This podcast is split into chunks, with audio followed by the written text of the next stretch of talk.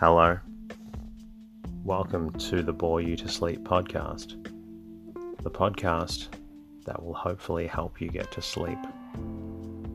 I am going to read an open source book, one that is not particularly interesting, but one that is hopefully boring enough to get you to sleep.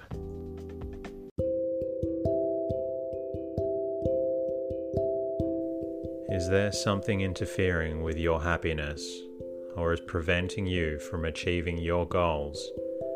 I know there have been times in my life where I've struggled with sleeplessness, which is why I strive to help people everywhere with theirs. I'm proud to have partnered with a new sponsor, BetterHelp. BetterHelp will assess your needs and match you with your own licensed professional therapist, which doesn't take long at all. It's not a crisis line, it's not self help. It is professional counseling done securely online. You can schedule weekly video or phone sessions in the comfort of your own home. You can also log in to your account anytime and send a message to your counselor when you need. You'll have access to a broad range of expertise in BetterHelp's counselor network which may not be locally available in many areas. BetterHelp is committed to facilitating great therapeutic matches, so they make it easy and free to change counselors if needed. Visit trybetterhelp.com forward slash bore you to sleep. That's try better H E L P and join over 500,000 people taking charge of their mental health. Special offer for You to Sleep listeners with 10% off your first month at trybetterhelp.com forward slash bore you to sleep.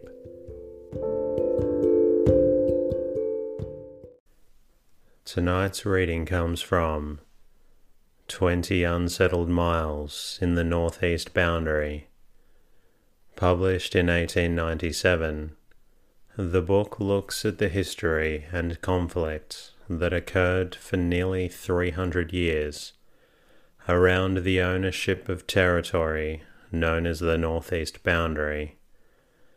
The area was primarily contested between the British and the Americans, and tonight's reading will take you on the journey through those times. My name is Teddy, and I aim to help people everywhere get a good night's rest. Sleep is so important, and my mission is to help you get the rest that you need. I am grateful that you have chosen this podcast to help you get your sleep. It is designed to play in the background while you slowly doze off. Special thanks to listeners who were kind enough to leave a review for the podcast during the week. Thank you to JC, that's me, for your lovely review on iTunes US. And also thank you to Sleepy Divyanshi for your review on iTunes India. I'm so glad the podcast is helping both of you. Your reviews are extremely helpful in allowing me to reach more people who need a good night's rest. Reviews from listeners are always appreciated, and it doesn't take long, but it is a huge help. If you would like, you can also say hello at boreyoutosleep.com. I'm also on Twitter and Instagram at boreyoutosleep. In the meantime, lie back, relax, and enjoy the ratings. 20 unsettled miles in the northeast boundary. For nearly 300 years, and almost without cessation, there has raged a conflict of jurisdiction over territory lying near to what is known as the northeast boundary of the United States. It has generally been assumed, however, that the Webster Ashburton Treaty of 1842, together with the Buchanan Pakenham Treaty of 1846, settled all outstanding differences with Great Britain in matter of boundaries, and few people are aware that there is an important failure in these earlier treaties to describe and define of all the line which extends from ocean to ocean and fixes the sovereignty of the adjacent territory. From the mouth of the St. Croix River to the ocean outside of West Quoddy Head is a distance of about 29 miles. If the most direct route through Lubec Channel be taken, somewhere from the middle of the river, at its mouth to the point in the ocean, about midway between the island of Campobello and Great Meenan. The boundary between Maine and New Brunswick must go, and inferentially, for about one mile of this distance, it is tolerably well fixed. But this is only an inference from the generally accepted principle that where two nations exercise jurisdiction on opposite sides of a narrow channel or stream of water, the boundary line must be found somewhere in that stream. That this has not been a universally accepted principle, however, will appear later. Throughout the remaining 20 miles, the territory under the jurisdiction of the United States is separated from that under the dominion of Great Britain by a long, irregularly shaped estuary, almost everywhere more than a mile in width and over a large part of its length, opening into Passamaquoddy Bay and other extensive arms of the sea. This large body of water with an average depth of 25 fathoms, and everywhere navigable for vessels of the larger size, flows with the alternations of the tides, the rise and fall of which is here 18 to 20 feet, now north, now south with a current in many places as swift as five and six miles per hour. Nothing like a distinct channel or thread of stream exists, and it can in no way be likened to or regarded as a river. When once the mouth of the St. Croix is reached, the boundary line is defined by the Treaty of 1783 to be the middle of that river up to its source, but literally as well as figuratively, we are at sea as to its location from that point to the open ocean.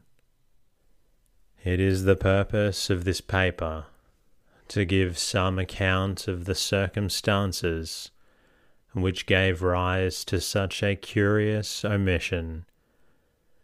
The incidents which led to a diplomatic correspondence and convention relating to the matter in 1892 between the two governments interested and the attempt which was made during the two or three years following the convention to determine and mark the missing boundary. The present controversy really had its beginning nearly 300 years ago.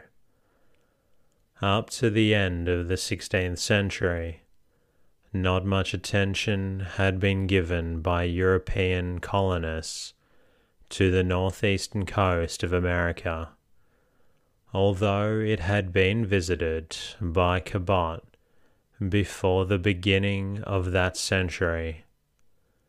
The coast was tolerably well known, and it had been explored to some extent by both English and French, who were alive to the importance of the extensive fishing and other interests which it had represented.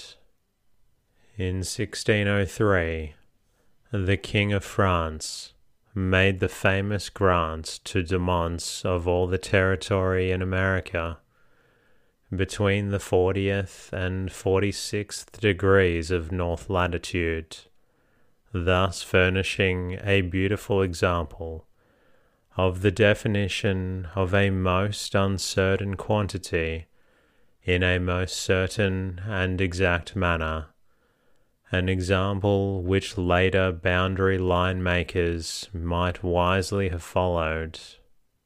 The Atlantic coastline covered by this extensive charter extends from a point considerably below Long Island to another point on Cape Breton Island and includes all of Nova Scotia.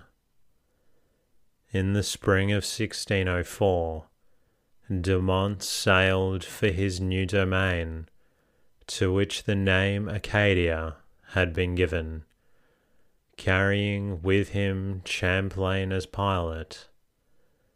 After landing on the southern coast of what is now known as Nova Scotia, he sailed around Cape Sable to the northward, entered the Bay of Fundy, and discovered and named the St. John River, and afterward entered Passamaquoddy Bay and ascended a large river which came into the bay from the far north. A little distance above its mouth, he found a small island near the middle of the stream, which at that point is nearly a mile and a half wide. As this island appeared easy of defence against the natives, he determined to make a settlement there, and proceeded to the erection of buildings, fortifications, etc. A few miles above the island, the river was divided into two branches, nearly at right angles into the main stream and the whole so resembled a cross that the name of St. Croix was given to the new settlement, and the same name came afterward to be applied to the river. The subsequent unhappy fate of this first attempt to plant the civilization of Europe upon the northern coast of America is so well known that further reference is unnecessary. This most interesting spot is now partly occupied by the United States government as a lighthouse reservation, about one third of the island having been purchased for that purpose. The St. Croix River Lighthouse carrying a fixed, widened 30 second white flashlight of the fifth order, now stands where in 1605 stood the stone house and the palisade of the dying Frenchman, who found in disease a worse enemy than the Aborigines.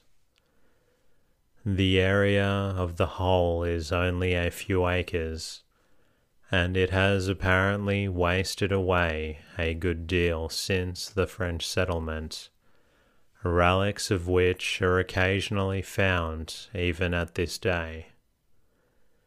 The island has borne various names, that first given having long since attached itself to the river. On modern government charts, it is known as Dochet's Island derived doubtless from Deuces, one of the early names, but it is perhaps more generally known as Neutral Island. The significance of its discovery and settlement as affecting the question in hand will appear later.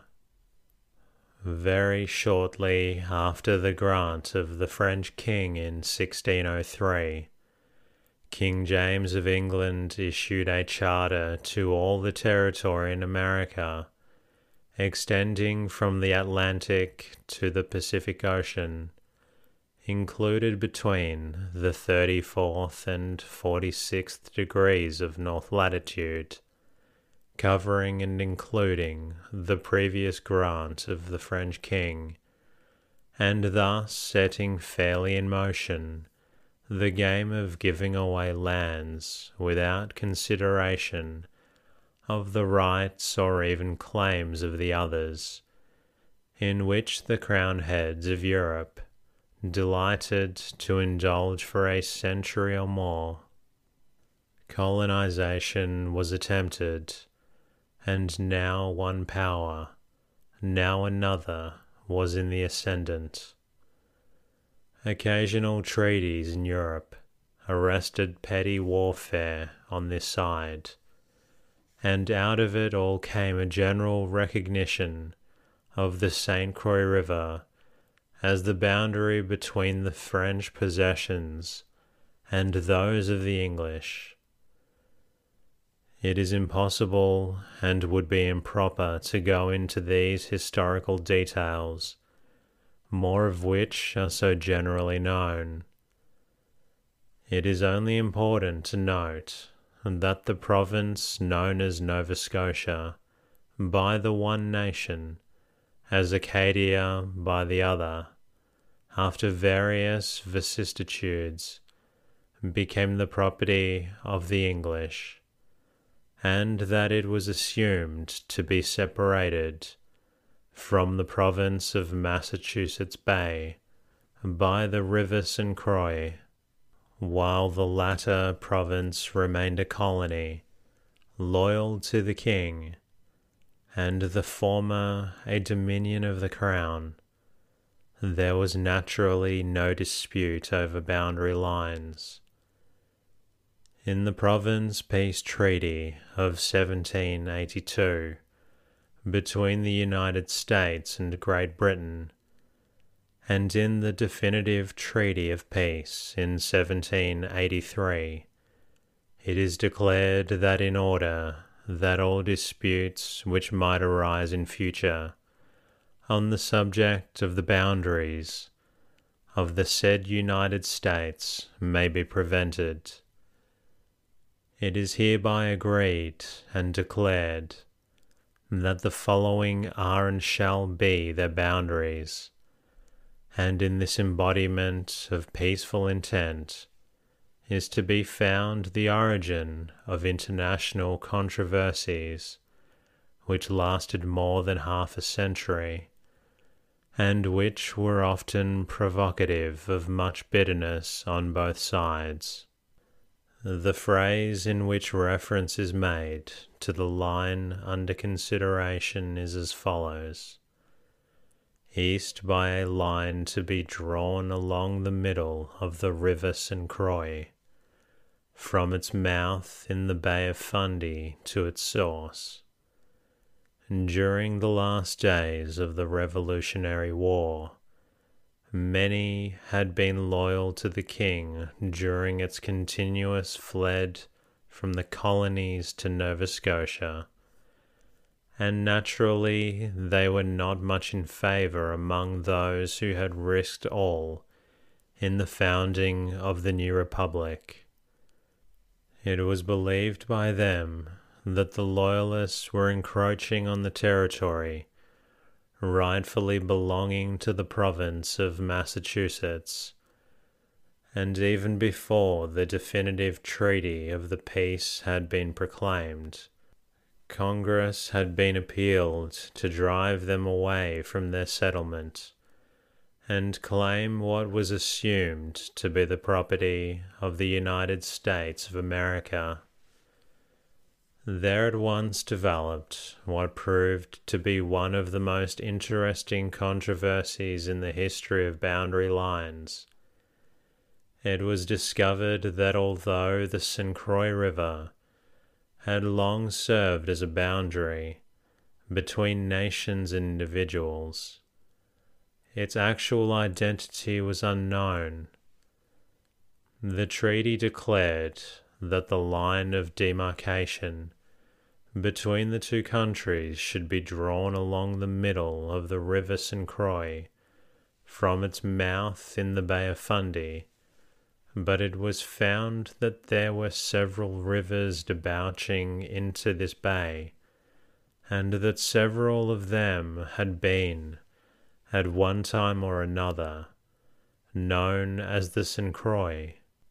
In accordance with time honored diplomatic practice, the English were for taking the most westerly of all these, and the Americans contended with much vigor and no small amount of justice that it was the most easterly. The St. John, a large river emptying into the Bay of Fundy, had been so long and so well known that it was out of question. In the Grenville Jay Treaty of 1794, the settling of this dispute is provided for in an agreement to appoint three commissioners, one each to be named by the respective governments, and the third to be selected and agreed upon by these two, whose duty it was to decide what river is the River St. Croix intended by the treaty, and to declare the same with particulars as to the latitude and longitude of its mouth and its source. And the decision of these commissioners was to be final in a supplementary treaty of 1798, this commission was relieved from the duty of determining latitude and longitude, having, for some reason or other, found difficulties in the same, or possibly recognizing the absurdity of defining a boundary in two distinct and independent ways. It was not until 1798 that the commissioners made their report. As is usual, indeed, almost universal in diplomatic affairs, it represented a compromise. There seems to be little doubt that the river which was called St. Croix at the time of the negotiation of the Treaty of Peace in 1783 was really the most easterly river, or the Magaguadavic, this being the testimony of the commissioners, Adams, Jay, and Franklin. But at the same time, it cannot be denied that the stream finally accepted as the St. Croix was the real river of that name, referred to in the traditions and treaties of two centuries, and the discovery of the remains of the French settlement on Dochet's Island quieted all doubt in the matter.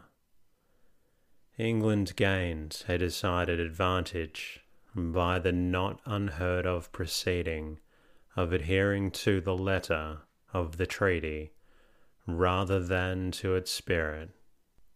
But the report of the Commission of 1798 fell far short of terminating the boundary line controversy. The identity of the St. Croix River was fixed and its mouth and source determined but from the beginning of the line in the middle of the river, there were still twenty miles before the open ocean was reached. Along this stretch of almost landlocked water were numerous islands, several of them large and valuable, and on some of them important settlements had already been made.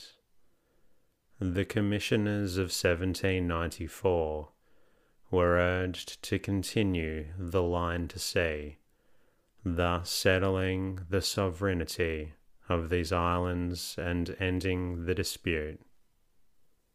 They declined to do so, however, on account of a lack of jurisdiction, as they believed, and it was not then thought that these subordinate problems would be difficult of solution.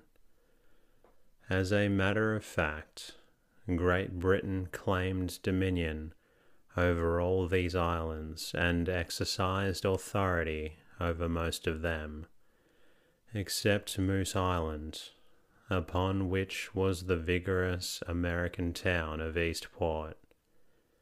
A treaty was actually arranged in 1803 between Lord Hawkesbury and Rufus King, in which the question of the extension of the boundary line to the open sea was agreed upon and in a most curious way.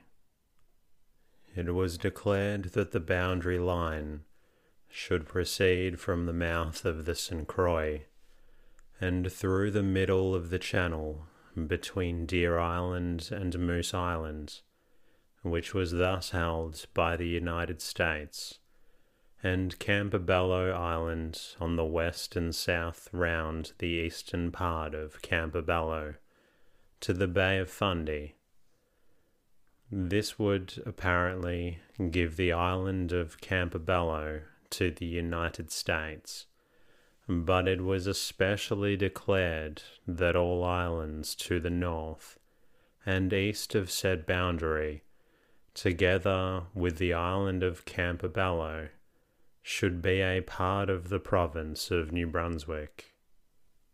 The curious feature of this treaty, providing that an island actually included on the American side of the boundary line should remain in the possession of Great Britain, resulted from a provision of the Treaty of 1783, which declared that all islands heretofore under the jurisdiction of Nova Scotia should remain the property of Great Britain. It is also an admission of the fact that the natural extension of the boundary line is around the eastern end of the Campobello, as described above, and while this treaty was never ratified, it is of great significance as proving the admission on the part of the English that the natural boundary would include the island of Campobello in American territory. During the War of 1812, matters remained in status quo, and Moose Island, Eastport, continued to be regarded as American although Great Britain had yielded nothing of her claims. Finally, just as peace had been declared, an armed English force appeared before the town and compelled its surrender. This was undoubtedly to gain that possession, which is nine of the ten points before the meeting of the Commission of Ghent and is the discussion which afterward took place. The British commissioners claimed absolute and complete ownership of Moose Island and others nearby. To this the Americans would not yield, but they finally gave way to the extent of allowing continued possession until commissioners, to be appointed under the treaty, could investigate and decide the question. Thus, the boundary line was thrown into the hands of another commission, which was again unfortunate in not being clothed with sufficient power to definitely fix it.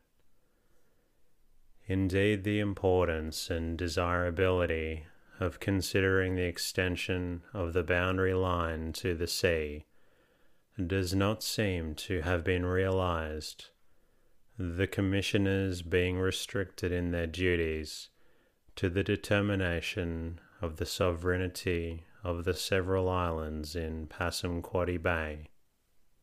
The report of this commission was made in November 1817. As this decision has a most important bearing on the matter under consideration, it will be well to quote its exact language. The commissioners agreed that Moose Island, Dudley Island, and Frederick Island, in the Bay of Passamaquoddy, which is part of the Bay of Fundy, do and each of them does belong to the United States of America. And we have also decided, and do decide, that all other islands, and each and every one of them, in the said Bay of Passamaquoddy, which is a part of the Bay of Fundy, and the island of Grand Manan in the said Bay of Fundy, do belong to His Britannic Majesty, in conformity with the true intent of said second article of said treaty of one thousand seven hundred and eighty three. A very superficial examination of this decision reveals the possibility of a decided advantage to Great Britain in consequence of its wording, an advantage doubtless foreseen and foresought by the more shrewd and accomplished diplomatists by whom that nation was represented in this instance, as in almost every other controversy with this country. Here is a group of scores of islands lying in an inland sea, separating the two countries it is true that the sovereignty of one or two of the most important is apparently determined by the Treaty of 1783, but on this the arguments were almost equally strong on both sides. In any event, it would have been easy and infinitely better to have drawn a line through the bay from the mouth of the river to the open sea, and to have declared that all islands on one side of the line should belong to Great Britain, and all on the other side to the United States. Had this been done, much subsequent dispute would have been avoided. With much ingenuity, however, the American Commission was induced to accept three islands, definitely named and pointed out as their share, while the Englishmen, with characteristic modesty, contented themselves with everything left. Of the sovereignty of Moose, Dudley, and Frederick Islands, there was hardly room for discussion notwithstanding the three or four years' occupancy of the town of Eastport by British troops after the War of 1812.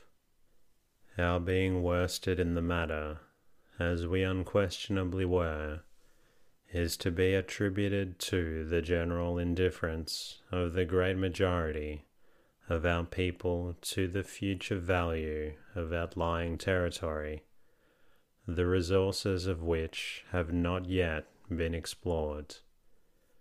This unfortunate indifference is quite as general today as it was a century ago, and is in marked contrast with the policy of our English ancestors. It is important to note that this partition of the islands in Passamaquoddy Bay, unfair as it unquestionably was, gave no definition of the boundary line from the mouth of the St. Croix to the sea, except inferentially. In the absence of description, it must be inferred that the boundary is to be drawn so as to leave on one side all territory admitted to be an American, and on the other all admitted to be British. For a distance of about a half a mile, the island of Campobello lies so close to the American shore that a channel known as Lubec Channel, not more than a thousand feet in width, separates the two countries, and the thread or deepest axis of this channel might well define the boundary. For the remaining score of miles, however, as has already been explained, the estuary is too wide its depth too great and too uniform to afford any physical delimitation except that based on equal division of what areas.